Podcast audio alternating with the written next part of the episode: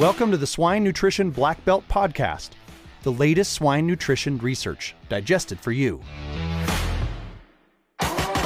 Swine Nutrition Black Belt Podcast is only possible with the support and trust of innovative companies like DSM Animal Nutrition and Health is shaping the future of piglet care. Life Start Swine, facilitated by Trow Nutrition. Distilled science and real-world advice for better on-farm decisions. Eastman Animal Nutrition. Visit eastman.com. Heat stress can start at temps as low as 75 degrees. Combat heat stress with Chemtrace Chromium. Visit chemin.com/swineheatstress today. Novus International Inc., a leader in swine nutrition solutions driven by science. Hubbard Feeds, research-driven and focused on helping you achieve your goals. Phibro Animal Health Corporation. Healthy animals, healthy food, healthy world. Combining basic science with real-world facilities results in swine nutrition programs that deliver impactful bottom-line performance. Hubbard Feeds is focused on helping you achieve your goals and make your life easier along the way.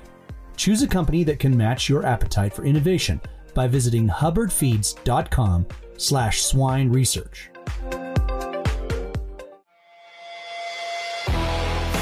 My name is Clayton Chastain, your host for today's episode. Today we have with us Dr. Ruurd Zijlstra, a professor at the University of Alberta specializing in swine and carbohydrate nutrition. How are you doing today? Thanks for having me, Clayton. I'm doing well. Great. So, Ruurd, would you mind sharing with us the study you conducted on the hindgut fermentation of starch? Yes. First of all, I need to give credit to my graduate student, Felina Tan.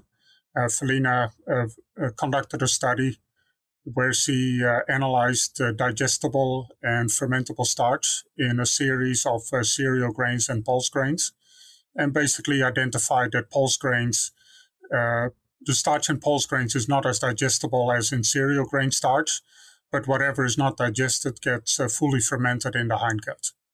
Great. So how did you go about setting up this study and everything that went along with it? Yeah, we decided to use a pig model that we use for other studies as well, the ileo-cannulated pig model, which allows us to, within an experimental period, first to collect feces, and that would allow us to determine total tract digestibility of any nutrient, in this case starch. After we've collected feces, we can open up the cannula at the end of the small intestine and collect ileal digesta, and then determine the amount of any given nutrient that is digested by the end of the small intestine. And then by difference, we can calculate how much of that particular nutrient has been digested in the hindgut, or fermented, to be more precise, in the hindgut. So in this particular study, we decided to do that for 3 cereal grains and 3 pulse grains. And those particular 6 grains, you will find them in swine diets here in Western Canada. So you had, how many treatments did you have with this? We had, in this particular case, 3 pulse grains and 3 cereal grains as part of the study. So 6 grains in total. Okay. And then you said this was for what age group of pigs? Yeah. So this particular study, we wanted to have some data that we could link with the NRC 2012.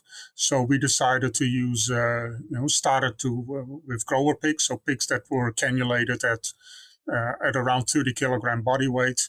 So by the end of the study, they would have been somewhere in the range of 60 to 70 kilogram body weight. And in other words, whatever findings we would have, we wanted to be able to link it to the swine NRC, and also potentially to some other databases around the world. For example, the Dutch database that also evaluates feedstuffs using grower finisher pigs instead of nursery pigs. Gotcha. So you said that you found out that the cereal grains were more fermentable or more digestible in the ileum, but the pulse grains were more fermentable in the hindgut. So is this kind of the result you expected? And what all nutrients did you really look for when you were looking at that digestibility and fermentability? Yeah, a very good question. So we actually looked first and foremost at starch, because that was the main purpose. But we also looked at fiber, and we also looked at protein and amino acids. And so, yeah, from the literature, we were expecting that pulse grain starch would be not as well digested in the small intestine as cereal grain starch. So we basically confirmed that in this particular study. But we also determined that whatever starch is not digested in the small intestine gets fully fermented in the large intestine. So in other words, when you only would look at total tract digestibility of starch, you would presume there's no difference between those two categories of grains, but in fact there is. So determine that difference is important from an energetic perspective. Because, for example, we like to formulate our diets based on net energy, and the formula that we're using in the swine NRC to determine the amount of net energy is based on determined digestible energy, and then a positive correction for total starch and acid detergent fiber, and a negative correction for protein a positive correction for starch and fat, and a negative correction for crude protein and fiber. So in other words, if you would not know exactly how much starch is digested and fermented, you may run the risk that you slightly overestimate the energy that pulse grains do contribute. So in the swine NRC, we're not correcting for that. But for example, in the Dutch database, they are separating digestible from fermentable starch just to get a little bit more accuracy in determination of net energy value of feedstuffs. To be clear, it's not a massive difference that we're talking about. It just provides a little bit more accuracy on energy value of pulse grains.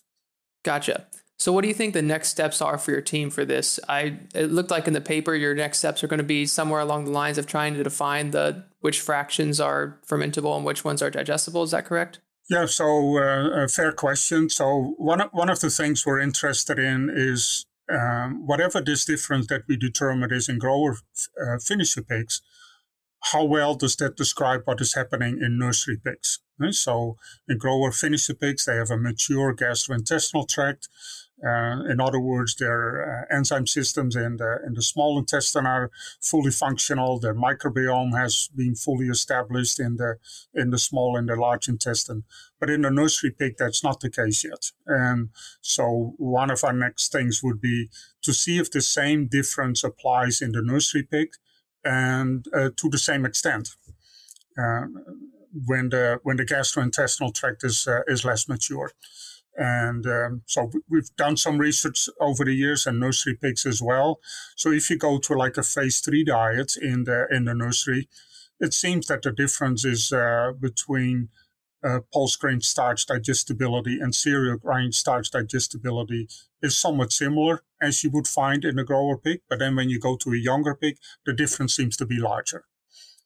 And in other words, may need to be considered when you have more pulse grains in diets for nursery pigs. All right. Well, that's all very interesting. Before we finish up, was there anything else you wanted to add about this study or anything else that your lab is doing?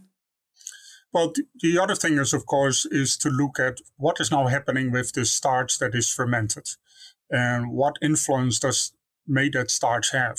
So one way of thinking about it is how much of this fermentable starch should you actually have in the diet to create a benefit for gut health? Because this fermentable starch basically still serves as an energy source for the pig, but via the short-chain fatty acids that are being produced following fermentation. But in particular, the short-chain fatty acid butyrate has some other important functions as a signal molecule for stimulating gut health, and it's also an energy source for the enterocyte in the large intestine itself. So by having more fermentable starch in the diet, how much of that do you actually need to have a positive effect on gut health? That is certainly an interest of ours as well. A leader in swine nutrition solutions driven by science, Novus's products and services look at the whole animal, focusing on productivity and well-being, in order to feed the world affordable and wholesome food. For more information, visit Novus's website at www.novusint.com. Gotcha. Yeah, I can definitely see why. Well, thank you for coming on the show, and to everyone else, thank you for listening to the Swine Nutrition Black Belt podcast. Please visit us at swinenutritionblackbelt.com, and don't forget to subscribe to our podcast channel so you won't miss out on the next episode. See you next week. Hey everyone, we're always searching for the latest and greatest research to share each week. If you have a swine nutrition related research trial and would like to come on the show to talk about it and share with us, feel free to send an email to nutritionblackbelt@swineit.com, and we would love to take a look at your research.